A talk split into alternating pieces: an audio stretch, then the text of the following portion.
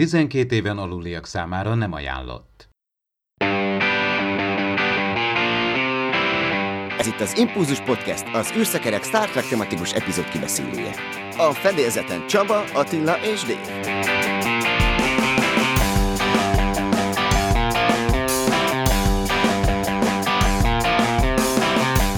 Köszöntjük a kedves hallgatóinkat a Star Trek Discovery harmadik évadának a hatodik epizódjáról beszélgetünk ma. Állandó műsorvezető társaim már itt vannak a fedélzeten. Sziasztok, srácok! Sziasztok! Sziasztok! Attila volt az első bemutatkozó, utána pedig Dévet hallhattátok megszólalni, én pedig Csaba vagyok. Na mit gondoltok, hány darab Star Trek dokumentumfilmet hoztolt már William Shatner egész életében?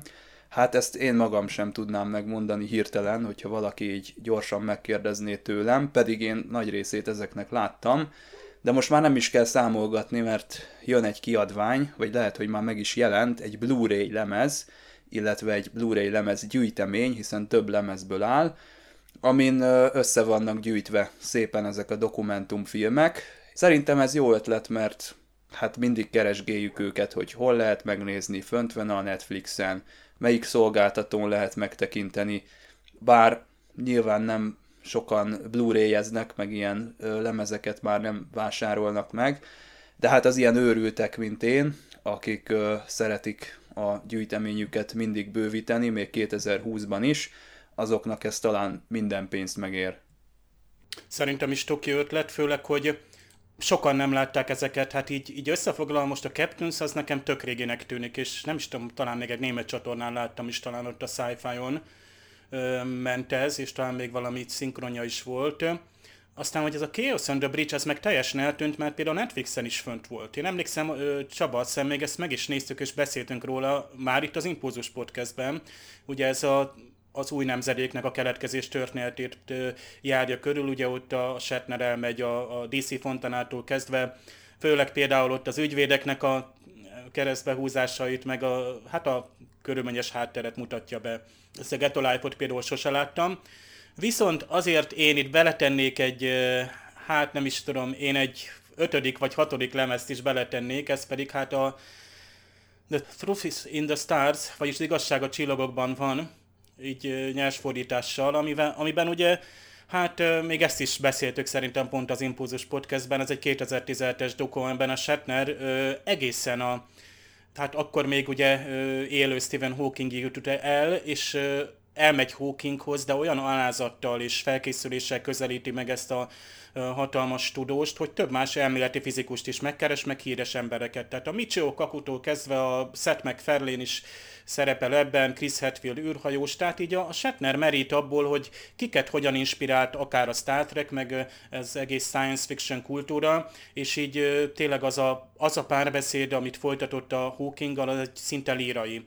Tehát én, én azt mondom, teljesen más színben látja a, a Shatnert is, aki esetleg valamilyen averzió lenne, az például, hogy az, az idősödő William Shatner már teljesen más, mint a, a, annak idején, és hogy mindenféle, tehát őnek is vannak ilyen, hát kicsit a személyisége azért már túl van azon a vonalon, de ő már megteheti, hát gondoljatok, gondoljátok meg, hogy, hogy gyakorlatilag jövőre ő már 90 éves lesz. Tehát azért benne van a korban körkapitány, és az, hogy még ennyire aktív, ugye itt 80 valány évesen csinálja ezeket a dokukat, és elzarándokol más emberekhez körbejárja a Star Trek lényegét. Nekem borzasztóan tetszik, nekem nagyon sokat hozzátett a, a, a Shatnerről alkotott véleményemhez pozitívan, szóval én ajánlom, hogyha ez valamikor beszerezhető lesz, akkor úgy mindenkinek.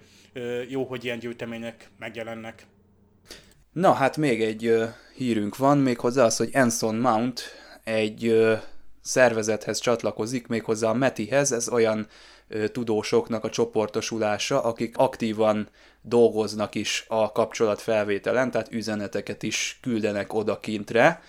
Nem tudom, hogy az Anson Mount itt konkrétan mit fog csinálni, talán a Board of Directors-ban lesz ő jelen, illetve oda fog csatlakozni, ami szintén nem tudom, hogy mit jelent de valami vezető vagy valami kommunikációs szerepnek tűnik ez nekem az övé.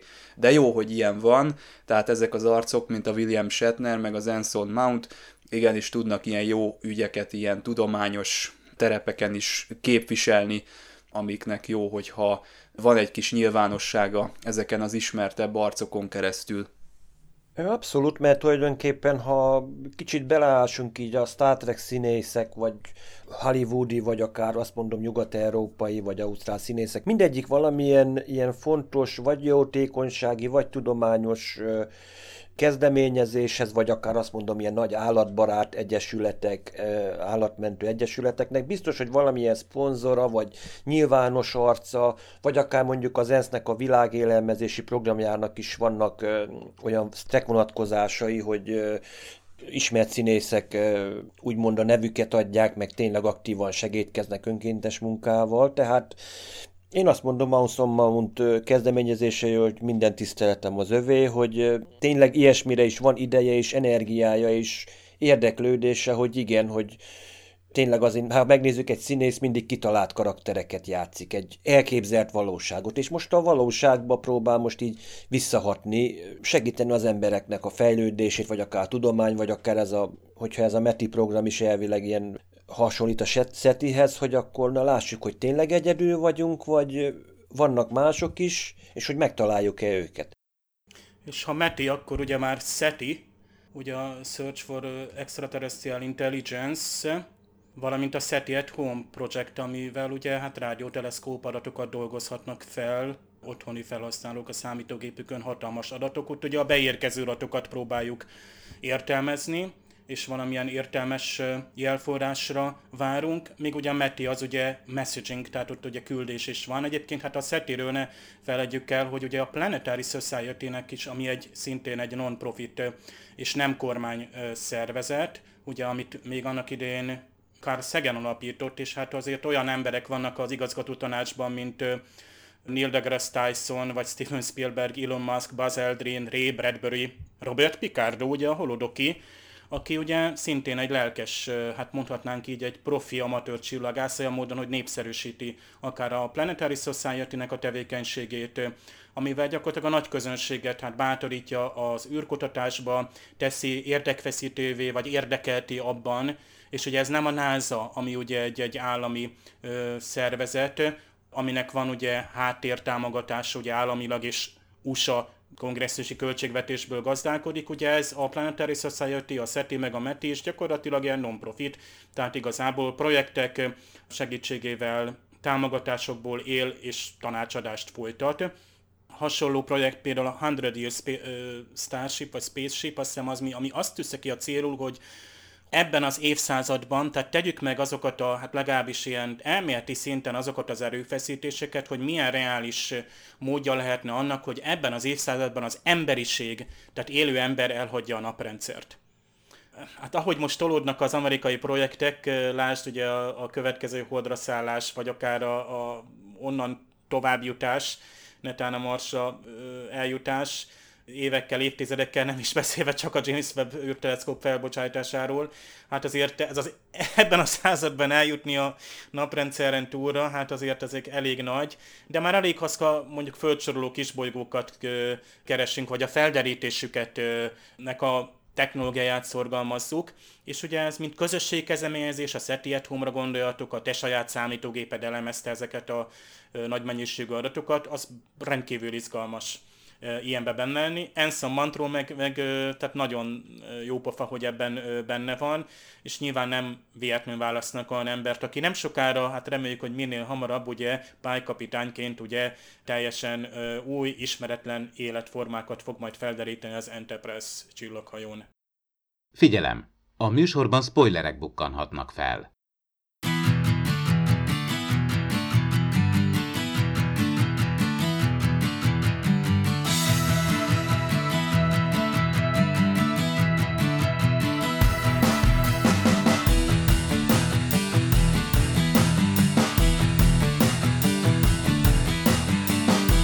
Felpimpelték a Discovery-t a 32. században. Azt hiszem, hogy ez elkerülhetetlen volt, tehát valami féle megújulásnak technikailag jönnie kellett, hogy, hogy részt tudjon venni ezekben a küldetésekben, amiket itt a Vance admirális kioszt, itt az egyes kapitányoknak. Ugye ő egyfajta ilyen tűzoltás jelleggel a legégetőbb problémákra ráállítja a legjobb parancsnokait, és a Discovery gyors reagálású egységként lesz majd bevetve itt a közeli kríziseknél. Mm. Tök jó egyébként, ahogy a legénység felfedezi a kezelőfelületet, illetve az új jelvényeket. Linus természetesen töketlenkedik, és ez azért ö, egy jobb fajta töketlenkedés, mint a második évadban, amikor letüsszent valakit a turboliftben. Ilyen téren is fejlődik a Discovery, és én ennek örülök. A, a Discovery ugye én még mindig úgy érzem, ez csak ilyen megérzés, hogy még mindig a Star Trek franchise-nak a zászlós hajója. Van egy Star Trek Picardunk is, ami talán több emberhez szól a főszereplő személyéből kifolyólag, de nekem tényleg az a benyomásom, hogy a, a Discovery a, a Star Trek sorozat, ami utat tör a franchise-nak, és jó látni, hogy látványosan fejlődik. Ebben a poénban például látványosan fejlődött, Hát az a tüsszentés szerintem tudjátok, hogy nekem egy nehezen átugorható bökkenő, de itt viszont aranyos a Linus, és jobbak ezek a jelenetek mindig, hogy amikor megjelenik valahol, az szerintem én azon tudtam nevetni, és elegánsabb poén, jobb, nem annyira lók ki a Discovery-nek a, az egészéből.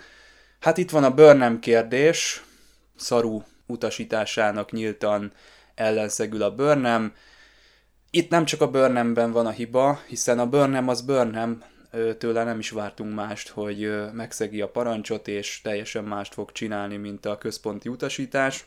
Ugye itt Szaruban van egy kis bizonytalanság, és szerintem oda lehetett volna állni az admirális elé, hogy igen, van egy ilyen mellékszál is, esetleg nem lehetne, hogy azt is megvizsgáljuk, vagy oda is elmegyünk, vagy valamilyen erőforrásokat ráállítunk, és lehet, hogy jobb lett volna ennek az egésznek a kimenetele, az mondjuk biztos, hogy akkor nem lett volna ilyen izgalmas a történet, és nem jutottunk volna el a végére oda, ahova el kell jutni, Ugye ez most azt mondom, hogy nem csak a Burnhamen múlt kivételes esetben, hanem a Saru karakterén is. Nem baj, hogyha látunk egy olyat, hogy a Saru is néha nem a százszázalékos döntést hozza. Én nem mondom azt, tehát odáig nem merészkednék, hogy hibázik a Saru. Ilyen helyzetben ő sem tudja mindig a, a legjobb döntéseket meghozni. Szerintem, tehát elég béna ez, hogy odaáll az admirális elé, hát igen, lelépett az első tisztem, sorry, de nincs semmi baj, mert mi első tiszt nélkül is simán megcsináljuk a küldetést, ez, ez azért így elég béna volt. Hát abban igazat adok neked, hogy azért odaállhatott volna a, az admirális elé, hát hiszen miről is van szó? Hát Burnham továbbra is így próbálja a Burnről minden adatot összeszedni, és úgy néz ki, hogy most így meg lehetne találni a Burnnek a kiindulási pontját, hogy val- lehet, hogy valahonnan ez kiindult, ez a láncreakció, vagy nem tudom mi.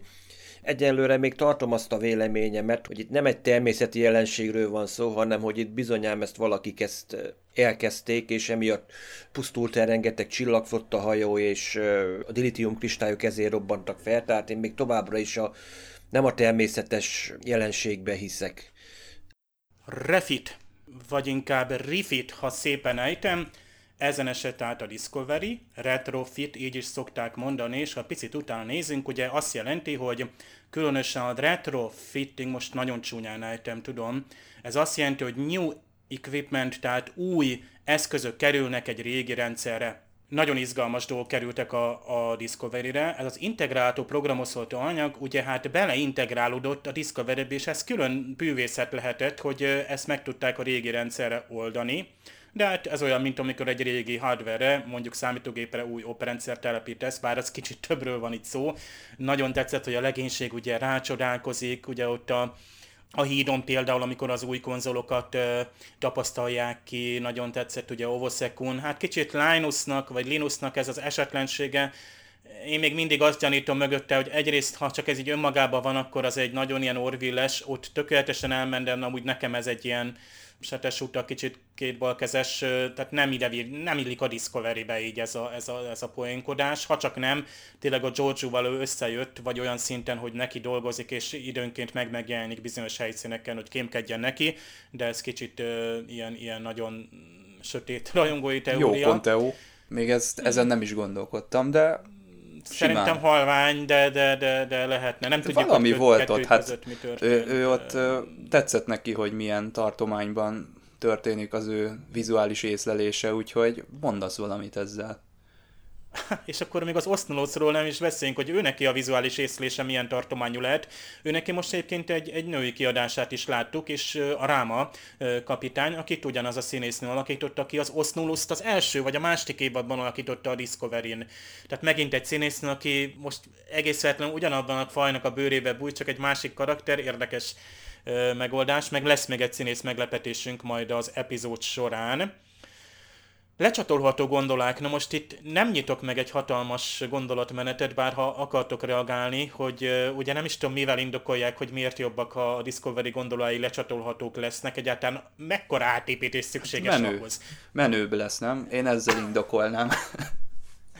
Na az igazán menő szerintem Booker hajője. Tehát most, amikor csinálta a későbbiekben, hogy ezt a Transformers-szerű moz, szét, szét esést, ugye tudjátok, a, melyik is volt ugye, amikor a Holodoki visszajött az Alpha Quadrans és a Prometheus volt ez a három részre, tehát a multivektoros támadó módú hajó? Hát ha már akkor elkezdődött, hogy egy hajó ö, szétesik, egyébként az Enterprise D is legalább két részre ö, tudott ö, legalább egyszer szétmenni és összekapcsolódni. Meg is kérte akkor a ennek van értelme. a Rikert, hogy akkor És micsoda kőkemény egy darabbal adtam volt. oda a hajót, egy darabba kérem vissza. Igen, és legalább háromszor megvolt ez a csatolás a filmekben.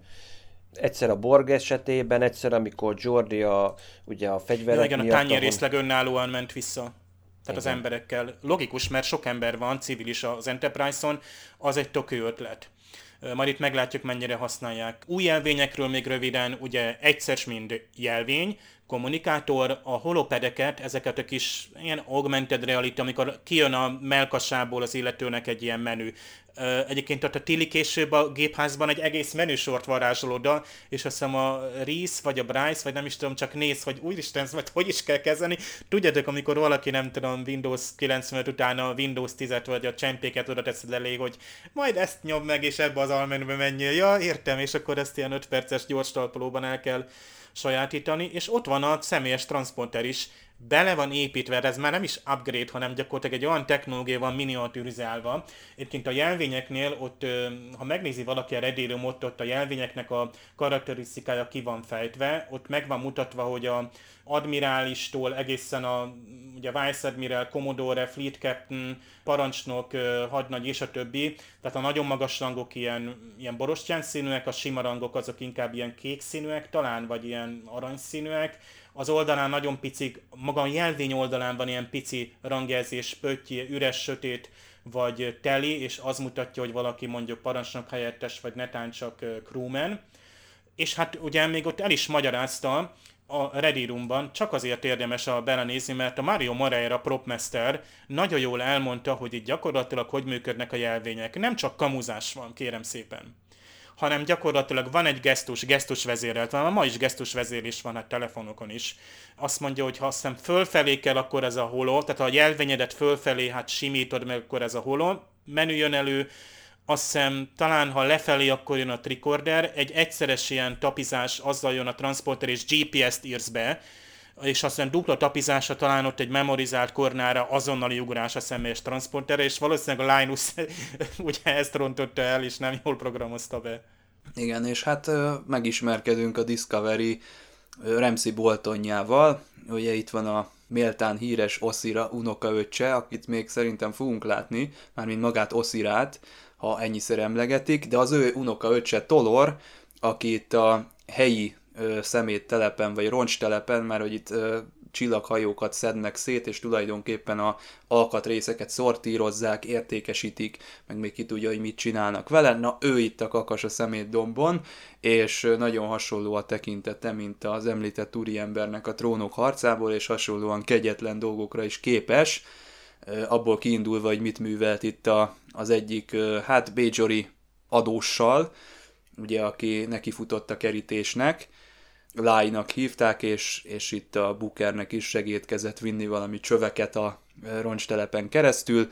Ez egy érdekes helyszín, itt már megint egy ilyen ipari telep látható, és el is gondolkodtam, hogy a Discovery az milyen változatosan és milyen jól használja fel ezeket a lepukkant ilyen ipari létesítményeket, komplexumokat, illetve jól rá tudnak játszani a CGI-jal ennek a a hangulatának, az egésznek a fokozására, és hát a Tolor az emberére akad a Georgiuban, hiszen ő felismeri, hogy ha egy ilyen kis királlyal kell szembenéznie, aki hatalmaskodik, és hát tulajdonképpen ilyen nagyon kicsinyesen őrzi az ő hatalmát valahol, akkor ugye jön a Giorgio és megmutatja, hogy ő bizony még nagyobb gonosztevő. Hát abszolút, hát azért lássuk be, azért Giorgio teljesen más ligába látszik, játszik, mint mondjuk egy ilyen, azt mondom, egy ilyen szemétdombon kis király. Adva van minden, hogy tényleg egy ilyen lepunkant helyet láthassunk, ahol tényleg próbálnak így újra hasznosítani a, Mondjuk engem egy dolog zavart benne, hogy tényleg itt a szétszedendő csillaghajók között csak a, tényleg itt a Discovery-ből ismerős hajókat láttunk. Például a Rénónak az egyik Rénó hajójának, a Hiavatának egy testvérét láttuk ott lebegni ott fent a ö, légkörben. Ezt mondjuk nem értem, mert legalább egy Galaxit vagy egy Sovereign-t azért, vagy egy Celestialt azért láthattunk volna. Ez valami csata lehetett és egyébként, hogy minden hajó itt van, vagy nem tudom, valami flotta Meg ott, a, ott az űrbe is az a rengeteg hajó, hogy lehet, hogy egy ilyen fontos hajóépítő lehetett a jövőben. Én mondjuk arra is tudok gondolni, hogy lent ment, volt a termelés, és akkor mindent ott felül, felfele vittek, és akkor robban be minden, aminek nem kellett volna. Én mondjuk én úgy vélem, hogy itt megint már a harmadik alkalom, amikor így emlegetik itt ezt az Andorián Orioni kereskedelmi szövetséget. Tehát úgy tűnik, hogy pillanatnyilag ez az egyik legerősebb ilyen hatalom, nem, tud, nem mondanék birodalmat, mert ez valami kereskedelmi szervezet, de gyakorlatilag úgy viselkedik, mint egy önálló nagyhatalom, amivel egyelőre sajnos ez a úgymond meggyengült föderáció csillagfotta nem, nem bír, hogy egyszerűen túl sokáig voltak ilyen defenzív módban, hogy megpróbáljanak mindent megtartani, amit még, ami megmaradt, ők meg itt szabályosan, itt ez a száz év alatt szép lazán így kiépítgették a szervezetet, hogy itt is vannak, ott is vannak, amott is, tehát ilyen nagy probléma forrás, őket, ezt a szervezetet találtak ki a készítők, hogy ne csak mindig a klasszikusok, hogy most borgokkal akasztunk tengelyt, a romulánokkal, kardasziaiakkal, vagy akár a klingonokkal, most egy ilyen új szervezetet hoztak, amiről még nem tudunk semmit, de egyre úgy néz ki, hogy ők a top rossz fiúk. Hát ez ugyanaz a szektor lehet, ahol annak idején hát a bőr nem földet ért, és Bukerrel találkozott, itt egyszerűen ők az urak. Tehát mondhatjuk, hogy itt, ahogy a Booker is elkezdett, amellett, hogy dolgozik ennek a, tehát ő is a effektíve ennek a smaragláncnak, tehát itt mindenki őket szolgálja ki valamilyen szinten. Itt mondjuk ezeket az embereket rabságban tartják, ha úgy, úgy szólván ők, ők ledolgozzák az adósságukat.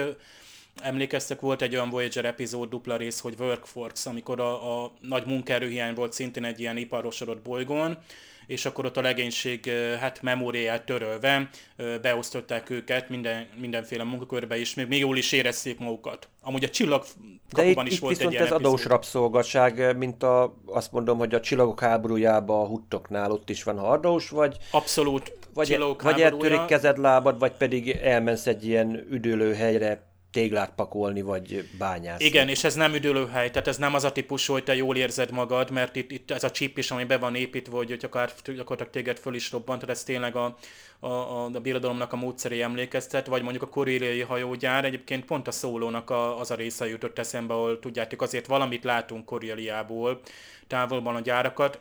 mondanom se kell, biztos előre tudjátok, hogy engem lenyűgözött megint az a kombináció, hogy valószínűleg egy meglévő régi ipari telep, bár itt ilyen külszíni fejtést, vagy nem is tudom, láttunk ilyen szájtószalókat, sőt kőszenet vagy fekete szenet láttunk, tehát mint valami tüzéptelep Torontó környékén, de hát a levegőben meg ott voltak ezek a lebegő hajóroncsok, ugye azokat is így mozgatták, feldolgozták, ugye ez Scavengers, Emlékeztek a Voyager, Star Trek Voyager Elite Force nevű játékra? Ott is ilyen scavengerek, ilyen űrroncsvadászok ö, ö, voltak ugye az ellenségek a, az Elite Force-nak, meg ugye a Monroe ö, zászlósnak, akik alakítottunk.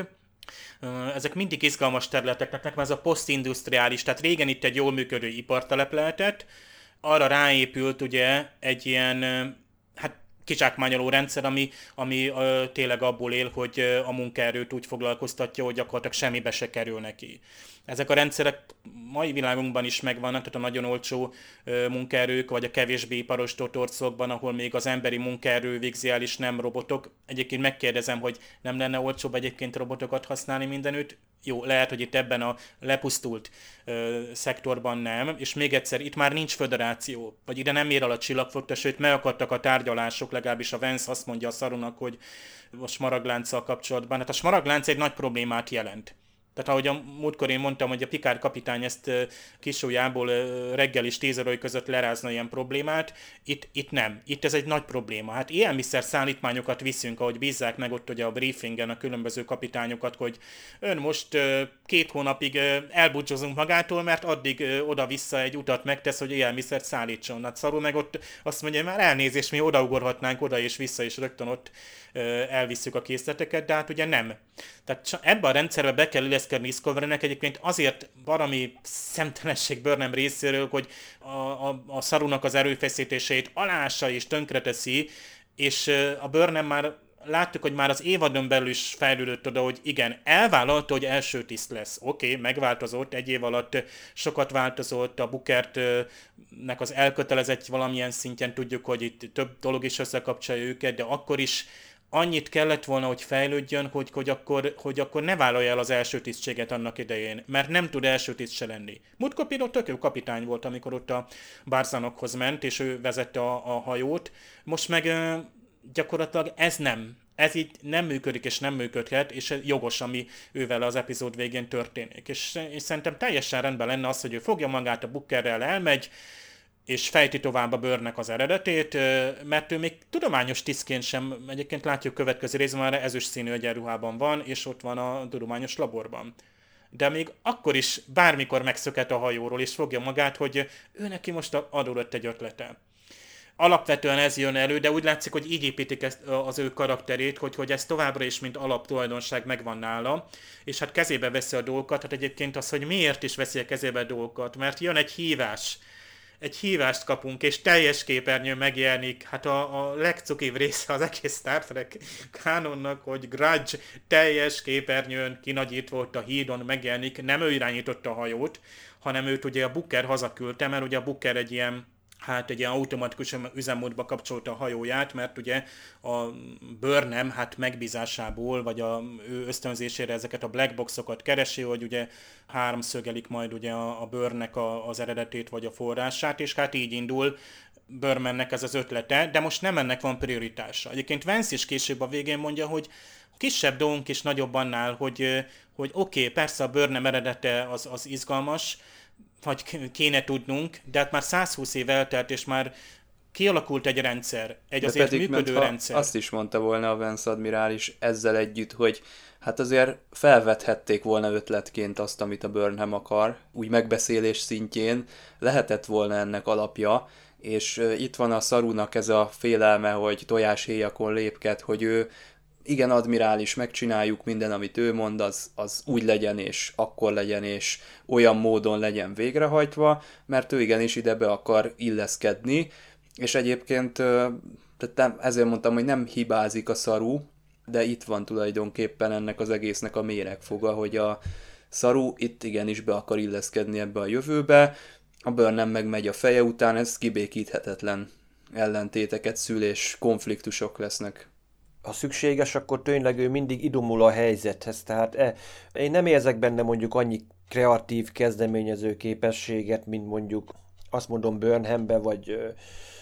akár vagy majd... Ő nem egy körke. tökös kapitány még, tehát ő nem egy pályák, nem, nem egy kör. Figyelj, ő, ő tulajdonképpen egy megbízható tiszt, vagy megbízható kapitány, aki ö, a betű szerint cselekszik. Hát azért mondom, ő, helye, ő megcsinálja a feladatot, de majdnem betű szerint, tehát ö, tud ő is kreatív lenni, de nem az a fajta, aki na már pedig az asztalra csap, hogy ö, már pedig admirális vagy valami, ez nem jó. Tehát nem, nem beszél vissza a fejlettesnek, hogyha nem tetszik neki valami. Pedig ö, ez pedig érdemes lett volna egyébként. Én is azt mondom, hogy Na jó, hát mondjuk eleve, hogy az kapitánynak nem képezték ki, tulajdonképpen ő belekerült a kapitányi székbe, és hozzáteszem tényleg nagyon jól, de megállta a helyét önálló küldetésekbe, csak ő nem az a, nincs meg benne, vagy nem látszik még az a szikra, ami mondjuk Pikárba, vagy Körkbe, vagy Archerbe, vagy akár még Lorkába is megvolt. E, ez az, amit hiányolok belőle, hogy ha, hiá, ha van jó ötlete, lehet, hogy csak magába folytja. E, a, majd a végén is egyébként nekem, én a, a, a párbeszédekben ezt éreztem, amikor Burnhammel is beszél, hogy ő beilleszkedni akar, javítani a rendszeren, de ilyen merészugrásoktól vissza, visszariad, amikor, na igen, hogy nem lehet tojásrántottát csinálni, anélkül, hogy fel ne töld a tojást. Ő meg valahogy úgy próbálna, hogy akkor a tojás hé is megmaradjon egészbe, és rántotta is legyen. Tehát, de a kettő akkor megfőzöd a, megfőzöd a tojást. Egyébként a Tili nagyon jó, hogy pont a Tili, a szaru úgy megy a Tilihez, hogy azt reméli, hogy a Tili lebeszéli arról, hogy az egészet jelentse. Tehát a szaruban még benne vannak ezek a bizonytalanságok, de ugyanakkor az is benne van, hogy nagyon emlékezheti ez az egész a bőrnemnek a korábbi, ez a bizalmatlanság, ami, tehát itt a bizalomról szól az egész, nem bőrnemnek a szak tudásáról.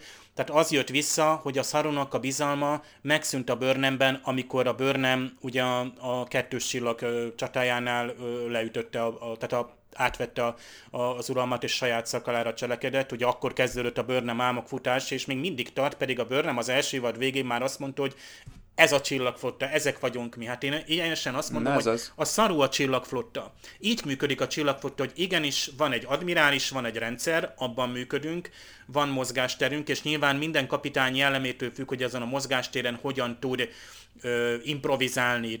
Ugye mindig ezt szoktuk takarni, hogy amikor valaki picit áthágja a direktívákat, de itt jelen pillanatban Hát igen, a, a, ugye nem lehet, szitu, amihez alkalmazkodni kell. nem lehet mindenki Körk kapitány, meg nem lehet mindenki Picard kapitány. A Körk kapitány az azért Körk, hogy a végén egy megszegett parancs legyen, de egy jó film. Picard az szintén, amikor hogy a fejéhez vágják a Drumhead című epizódban, hogy hányszor is szegte meg az elsődleges irányelvet?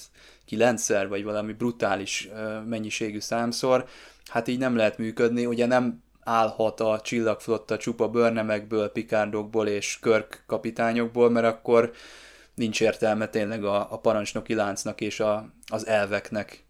Igen, meg Körk, Picard, akár Cisco, ők tulajdonképpen ők arra vannak kihegyezve a képességeik szintjén, hogy ők nekik a lehetetlen kell megcsinálni azért láthattuk, hogy azért voltak olyan húzásaik, hogy tényleg az embernek haja égnek áll, meg eszébe nem jutna, hogyha ezer évig töprenk se.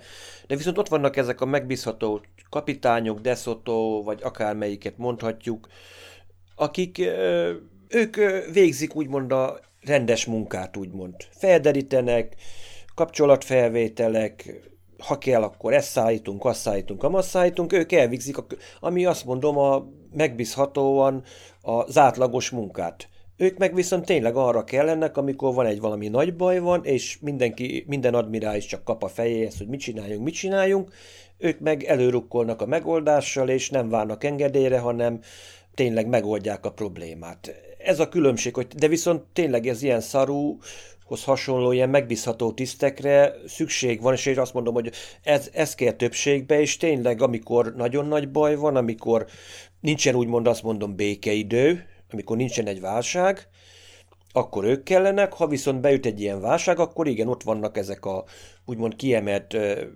tisztek, tényleg nagyon jó legénységgel, tényleg extra hajókkal, akkor őket kell oda küldeni tűzoltó munkára. Hát most tulajdonképpen Szarut is tulajdonképpen arra kellene kül, arra lesz küldve, hogy igen, bárhol gond van, azért a spóra hajtóművel azt mondom percek alatt ott van a galaxis másik végében is, hiszen ha megnéztétek például azt a holografikus térképet, ott azért gyakorlatilag a delta kvadránstól kezdve minden ott van azért a talaxot, Kazon, vagy az alapítók. Igen, hát mindent gyakorlatilag az egész galaxis, tehát itt ez a föderáció hatalmának a delején gyakorlatilag szerintem itt a, a galaxis mind, mind a négy kvadránsában voltak valahon bolygói, ahogy így utána nézegettem, hogy jó, azt mondja, hogy 500 valamennyi világa volt, na de azért mondjuk egy fajt mondjuk, vagy a vulkánt, vagy az andort, azt mondjuk egy, egynek veszi, a kolóniáit azt külön, tehát önkormányzattal létező kolóniákat, azokat nem, nem, nem veszi be ebbe a létszámba, tehát ki tudja hány ezer világ tartozott hozzá. Tehát ez egy ez,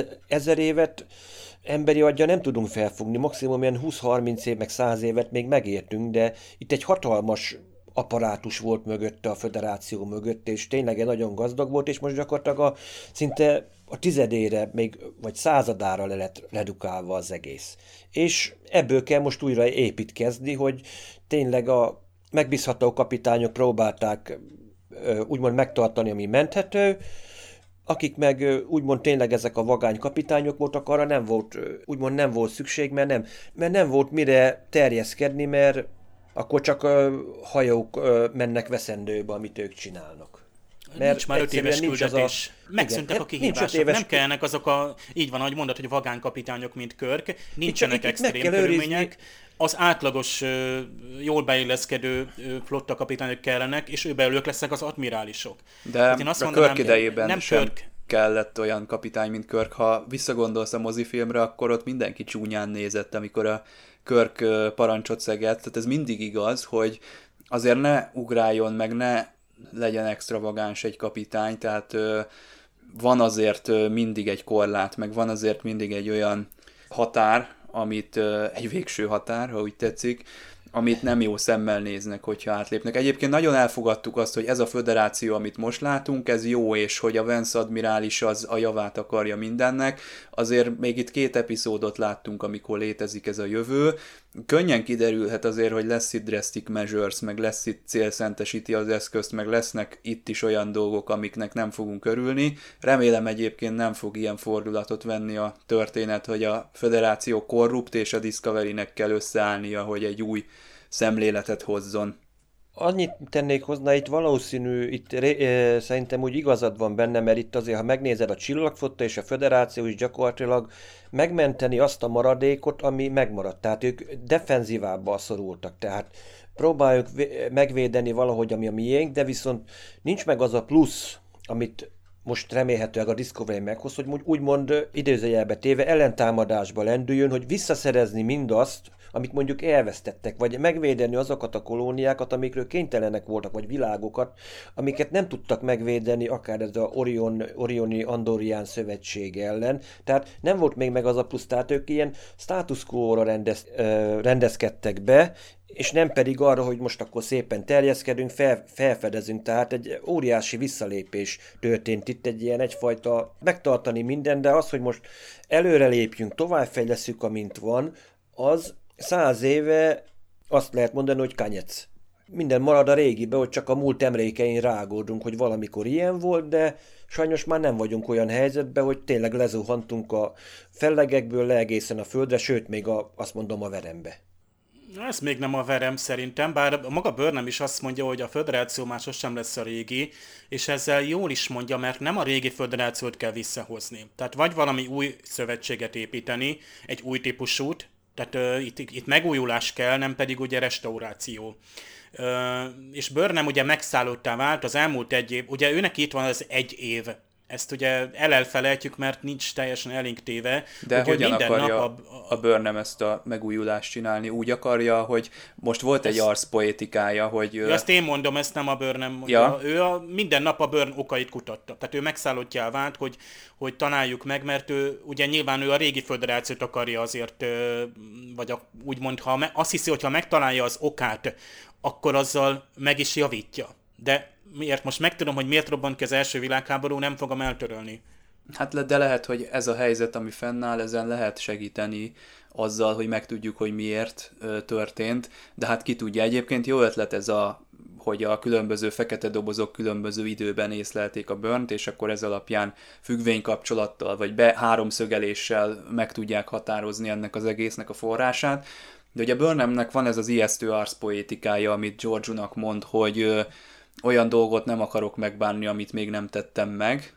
Ez kicsit olyan nagyon gyökeres ellentétben van szerintem a, a föderációs elvekkel, tehát ez inkább ilyen George elvnek hangzik, mint egy jó föderációs tisztnek, és én ezért kérdeztem tőled, Dave, hogy miért akarja ő, vagy milyen föderációt akar ő megmenteni, amikor ebben a föderációban, ami itt és most van, nem érzi jól magát, tehát nyilvánvalóan nem is találja a helyét, nem is akar ilyet, tehát ő mindig amit ő kigondol, azt egyből megcsinálja, nincs felettes, vagy nem érdekli, hogy mit mond, az a legfontosabb, amit ő gondol. Egyébként ez a csapda helyzet ebben a történetben, hogy most tényleg az lehet, hogy ez a legfontosabb. Tehát tényleg lehet, hogy azt kéne csinálni, hogy azt a fekete dobozt meg kéne keresni. De attól, hogy ö, egyszer így igaza van, nem biztos, hogy ez felmenti őt, vagy, vagy hogy így ö, megmagyarázható az, hogy miért cselekszik így. Tényleg, Dave mondta, hogy jól tették, hogy lefokozták, ezen nem nagyon lehet máshogyan segíteni.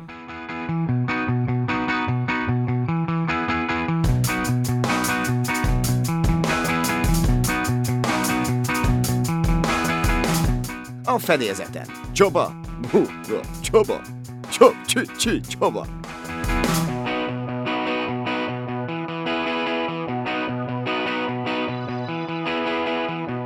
Hát nekem ez nagyon nagy perverzióm, amikor ilyen csillaghajókkal a ilyen légkörben, bolygófelszín felett hajtunk végre akciókat. Ez az Adama manőver óta, hogyha ilyen van, akkor én annak nagyon örülök.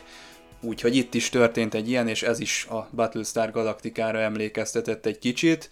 Nagyon tetszenek az ilyen megoldások nekem, és jó helyen is volt a az akció ebben az epizódban, körülbelül a közepén, és akkor utána jöhettek ezek a mindenféle ilyen moralizálások, meg elbeszélgetések.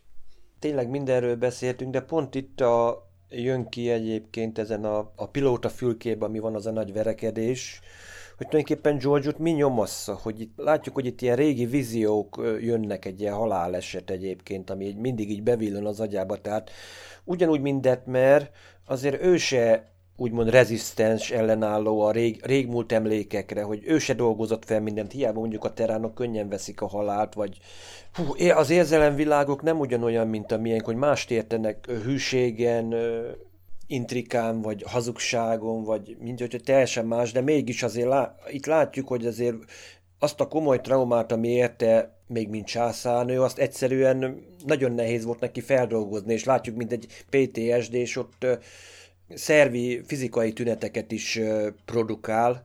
Kritikus pillanatban egyszerűen nem tud segítségére lenni Burnhamnek. Tehát most már így értjük, hogy miért, miért lesz olyan morózus, meg mogorva időnként, amikor úgy rákérdeznek, lásd mondjuk az előző epizódnak az utolsó elnete és amikor ott, ott áll, áll, azt mondjuk bámul ki fel a fejéből. Hát azt hittük azért, hogy na most minden terrán elpusztult, nincsen olyan univerzum, amiben terránok vannak, de itt valami, valami egész más, egy ilyen régi emlék bekattant nála, és ez egyszerűen megbénítja a kritikus helyzetben. Ez is mondjuk egy ilyen érdekes, hogy azért ebből láthatjuk, hogy azért ő se, ő se tökéletes. Hogy jó, hogy elrendelt akár bolygóknak a megsemmisítését, de egy személyes tragédia még ugyanúgy hat rá. Hát igen, a Teherán birodalom az egy kegyetlen hely, de szerintem az ember az csak ember. Akárhogy is vesszük, van lelki ismerete, aki nem mondjuk ilyen született gonosznak van megírva karakterként, az elkerülhetetlen, hogy szembenéz a saját tetteivel, vagy a saját múltjával, a történelmével, és egy ilyen környezet, ami homlok egyenest más, mint a Terrán birodalom, a Discovery-nek a összetartó közössége, meg egyáltalán ez az egész föderáció, az lehet, hogy még triggereli is az ilyen belső folyamatokat, és ezt láthatjuk esetleg felszabadulni. Nem tudjuk egyéb, vagy én nem tudom, hogy kiről van szó, kire gondol itt Giorgio, biztosan tényleg valami közeli Ilyen hozzátartozóra. Mond, közeli hozzátartozó, hogy vagy lehetett, lehetett saját gyermeke, és csak utána fogadta örökbe Burnhamet, vagy valami, mert itt látjuk, hogy valami maszk van az illetőn, és látszik, hogy vérbe van. Egy kés látunk mellette, de konkrétan itt nem látjuk, de biztos, hogy valami nagy lelki megrázkódtatás. Igen. Ez tetszik, amikor így a, ezért... a, a Terrán birodalomnak a, az egyik ilyen rendíthetetlennek hit tagja az, láttunk ilyet a, az Enterprise-ban is, amikor ugye Archer, a jó Archer, megjelenik a, a tükör Archernek a fejében egyfajta ilyen nyomasztó, nem is lelkiismeretként, de ott van a nyomja a tarkóját, hogy ez az Archer ez jobb, mint amilyen én vagyok. Ugye ott az adatbázisban elolvassák, hogy tulajdonképpen a másik univerzumban az Archer mit csinált, és egyfajta ilyen belső kivetülésként az az Archer, akit mi megismertünk, nyomasztja a tükör Archert. Ezt is egy nagyon jó megoldásként éltem meg még annak idején.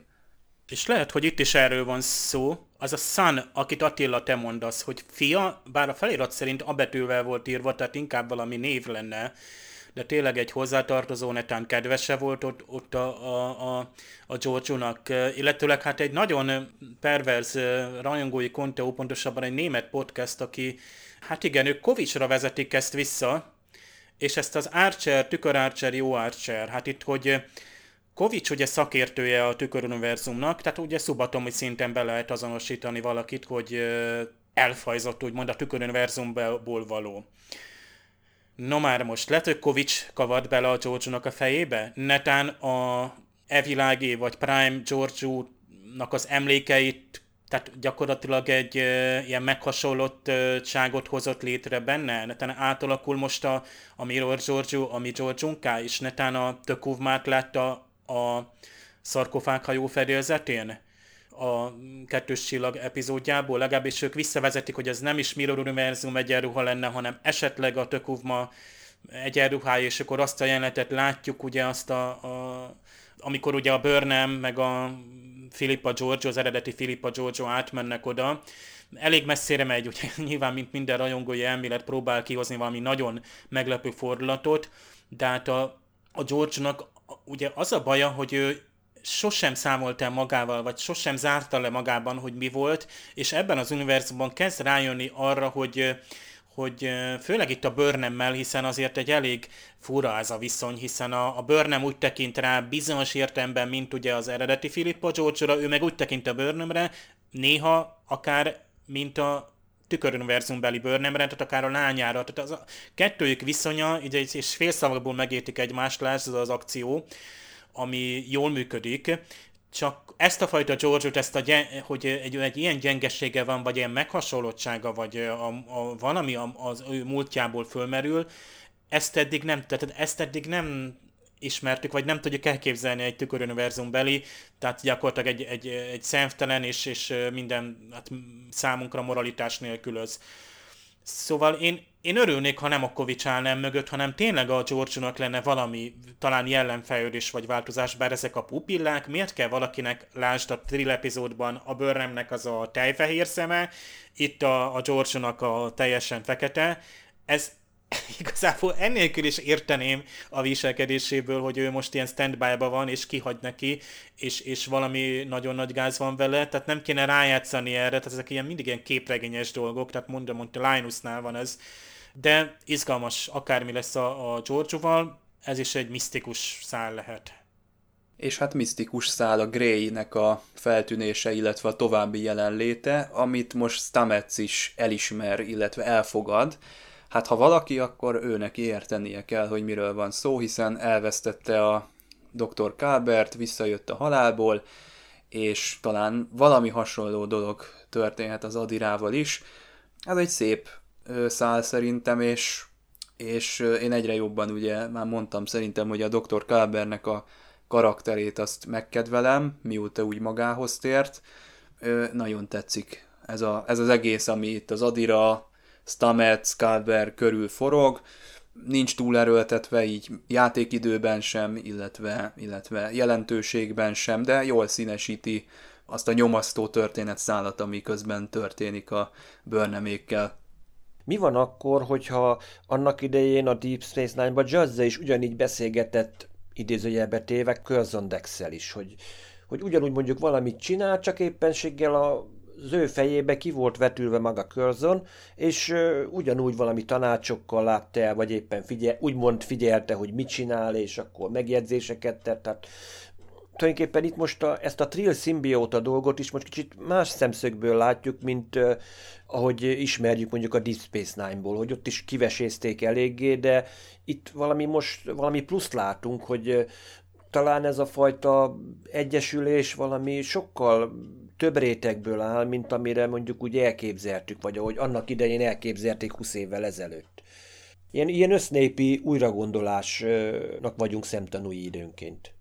Nagyon tetszik ez, a, ez az elmélet Jadziáról, Attila, eszembe sem jutott volna. Mm, bár én hozzáteszem, hogy az Adira ő ember, és emberként fogadott be Trillt sikeresen, és lehet, hogy ez a mellékhatás tehát ilyen módon. Tehát egy ember számára így válik befogadhatóvá egy trill, vagy a köztük lévő kapcsolat egyébként tényleg, ha belegondoltok, hogy ő egyesült a szimbiótával tállal, és rajta keresztül most a Grének a, az egész belső világát, az érzését is befogadja, már pedig a Grey szerelmes volt belé. Tehát megtapasztalhatja akár azt is, amit iránta érzett a szerelmet. Tehát a köztük lévő kapcsolat az jóval több, mint, mint ö, egy románcnak a továbbfolytása, és tényleg méltó nagyságú ahhoz, amit ugye a Stamets és Kálber átél. Tehát ők is valami teljesen egyedülálló módon találtak újra egymásra. Tehát az ő párosuk, tehát ennek a négy embernek, vagy, vagy már nem is nevezetők embernek, nem mindenki az. Tehát az, ennek a négy személynek az összekerülése és, és a története, ez nagyon izgalmas. Az is nagyon jó jelenet volt, amikor ugye Calberry Stamets, ugye megint ebben a ilyen borostyán színű, vagy rubin színű pizsamában. Tehát ez a teljesen ö, átlagos hétköznapi jelenet, hogy ö, igen, ők most már megint egy pár és minden rendben van köztük, sőt tök jó, hogy az Adira, ugye a tálnak a tudásával gyakorlatilag kialakította ezt a kontaktmentes, vagy hát sokkal kíméletesebb módszert, hogy csatlakozzon a spóra meghajtóhoz. Nyilván, hogy ő neki megvan a tudása, hiszen ő ebben a korban élt ugye a tál, tehát ő neki van, biztos, hogy van műszaki tudása is ehhez. Egyébként az, hogy valaki ül a gépházban és legózik, azt nektek nem jutesztetek be a TNG-nek az epizódja, amikor így nagyon az elején még a legjobb ilyen... TNG ilyen... epizód. A Data ott felgyorsítva. A Naked Now, azt hiszem, igen ott a Wesley is uh, átveszi az uralmat, meg ott azt hiszem a főgépész legózik, aztán Déta nagy gyorsan cserélgette ott az izolináris csipeket. Egyébként uh, felelhetetlen epizód nyilvánvalóan TNG elejéről, de hát lehet, hogy ilyen kikacsintás is van benne, mint hogy itt volt ez a Barion söprőmező, vagy nem is tudom, amivel végig söplik a hajót, ilyen tisztító. Tudjátok, a TNG-ben is volt egy epizód, amiben a Tim Russ szerepelt pont, mint ilyen kalóz, aki elfoglalta a hajót, és a Pikár kapitány meg azt hiszem ilyen fodrásznak adta ki magát, hogy á, ő csak a izét, Ward Stewart, és akkor próbálta visszaszerezni a hajót, mert ugye kiürítik a csillaghajókat, néha kitisztítják ezzel a Barion söpréssel. Meg volt még egy Deep Space Nine-os utolás, önzáró reteszeket akart a Georgiou beszerezni, ugye azzal az álcával érkeztek oda le a, erre az industriális területre, ahol egyébként hát zárójelben ott volt bizony Mary Weissman férje, aki ezt a Rin nevű androidot alakítja, akinek az antennáit hát levették, azt nem egészen értettem, hogy ő vette le magának, vagy, vagy eltávolították. Nem, azt eltávolították amikor... neki, mert ő egy lázadást szított a smaragdláncon belül, és ez volt az ő büntetése, de a Ready Roomban is elmondták, hogy hát az visszanő, nem? Ilyenkor, Hát ezt nem tudom, minden esetre meglepődtem, hogy ő túléli, és aztán a gyengékedön ott van. Azért azon, az jó poén lett volna, ha, ha a téli pont akkor lemegy a gyengékedőre, mondjuk a Grunge megkarmolja nagyon durván, és le kell menni a gyengékedőre, és hát a, a férje által alakított Rin is ott van a gyengékedőn. ez jó kis poén lett volna, nyilván ezt nem használták ki. Még ugye itt a, a például a menekültek, emlékeztek, hogy teljesen máshogy kinéző hajó volt, amivel elvétték őket, ilyen nagy sárga valami, vagy narancssárga. mint nekem ugye, ha már bukhajója ilyen Transformers, akkor ez a sárga hajó, ez inkább olyan volt, mint tudjátok, az űrdongó, ugye Bumblebee. Iskolabusz. Varázslatos iskolabusz az űrben, igen.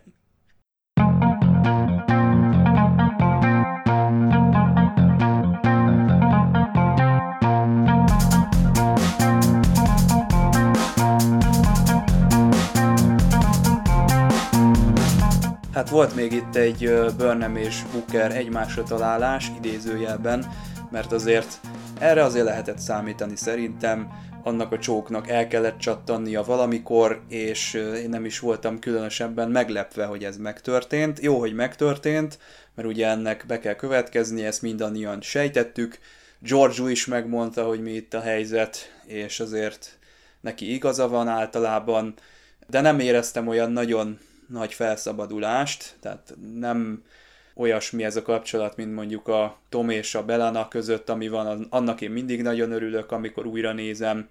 Sajnos a Burnham egy tragikus karakter, már nem arra célzok, hogy tragikusan írták meg az írók, hanem a sorsa olyan, hogy ezek a szerelmek is általában tragikusak, és én félek egy kicsit, hogy mi lesz itt.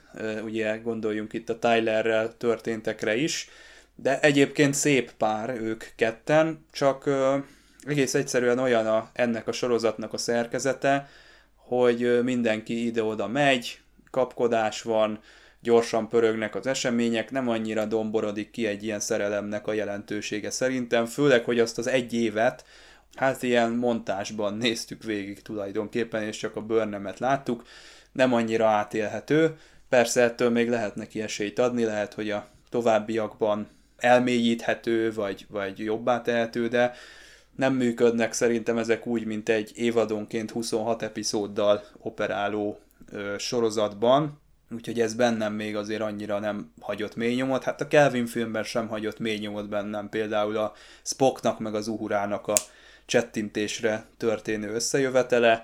Kb. ugyanilyennek érzem ezt a dolgot is, hangsúlyozom még egyszer, hogy a színészekkel semmi baj, és tök jól csinálják, és jól néznek ki együtt, de ez a körülményeknek a, az áldozatai.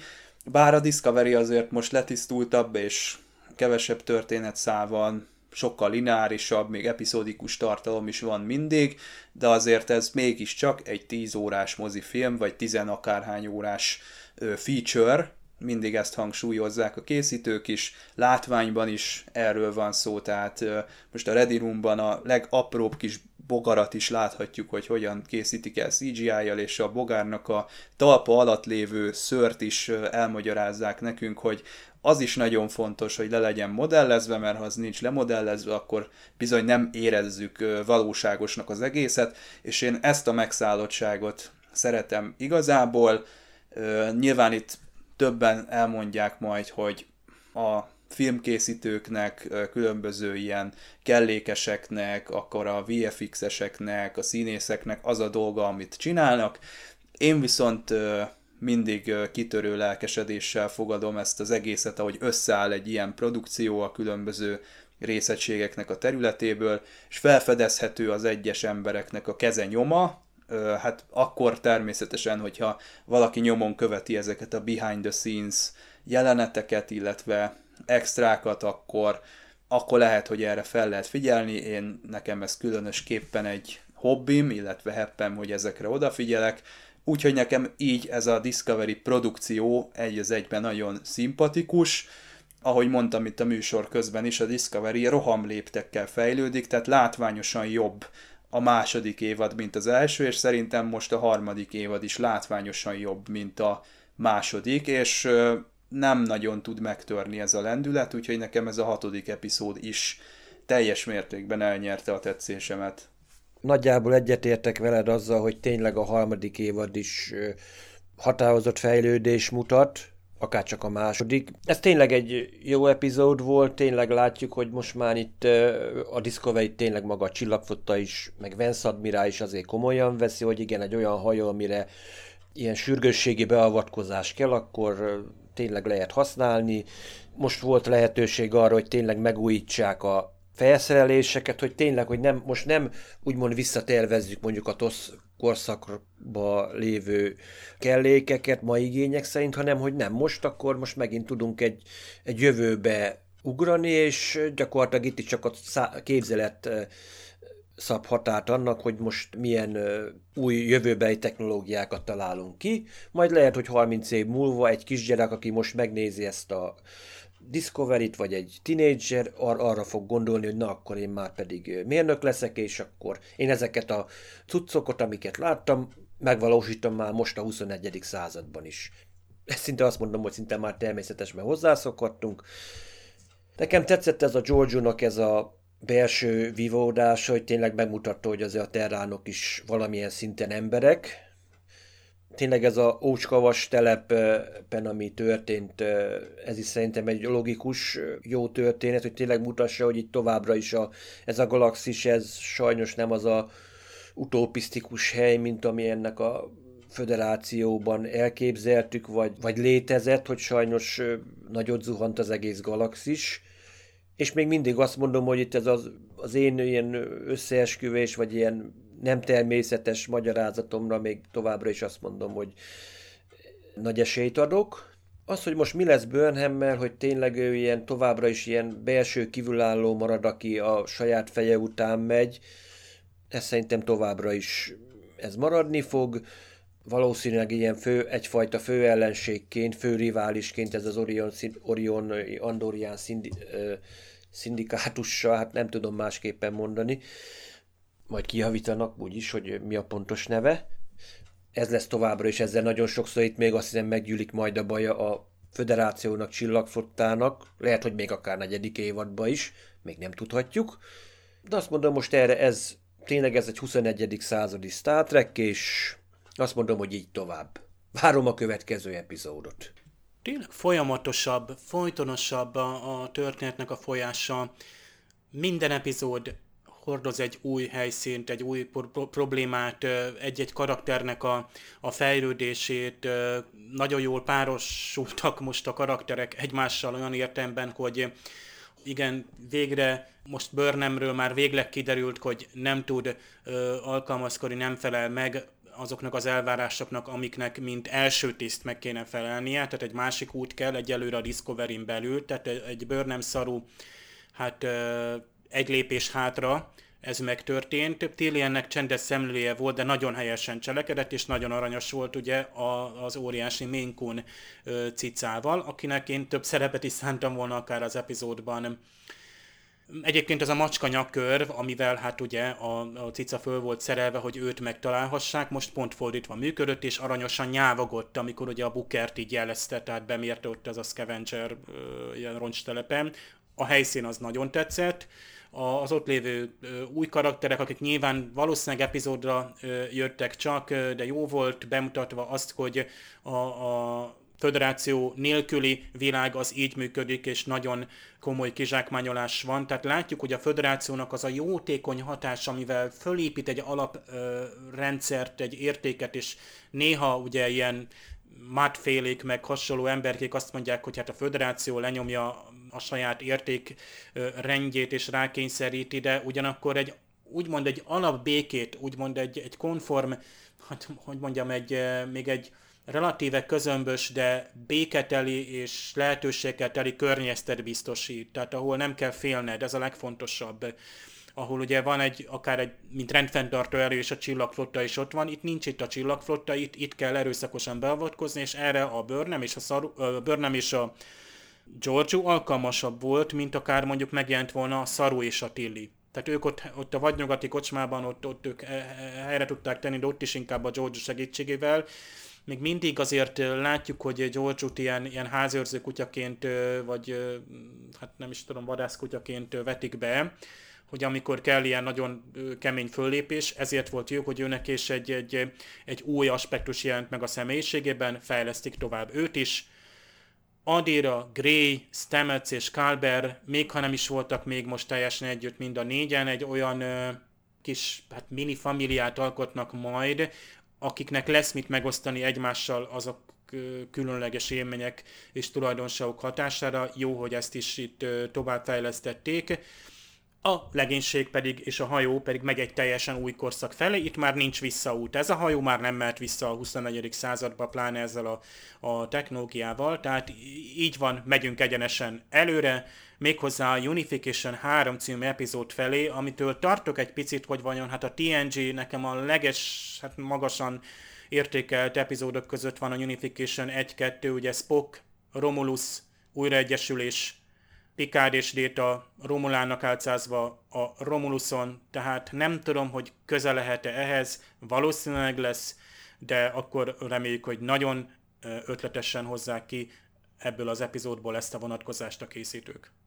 Hát én talán még a Doug Jones-t kiemelném, az az arc, amit a maszk mögül, illetve az a teljesítmény, amit folyamatosan a Discovery-ben csinál, az szerintem elképesztő, hogy hogyan tudja önmagát beletenni a karakterbe, és hogyan tudja ennyire jól megformálni ezt a szereplőt. Iszonyatosan jó, amit a, a Doug Jones csinál ebben a sorozatban. És akkor, ahogy Dave mondta, Unification 3, ezt fogjuk a jövő héten megnézni. Tartsatok akkor is velünk, sziasztok! Sziasztok! Sziasztok!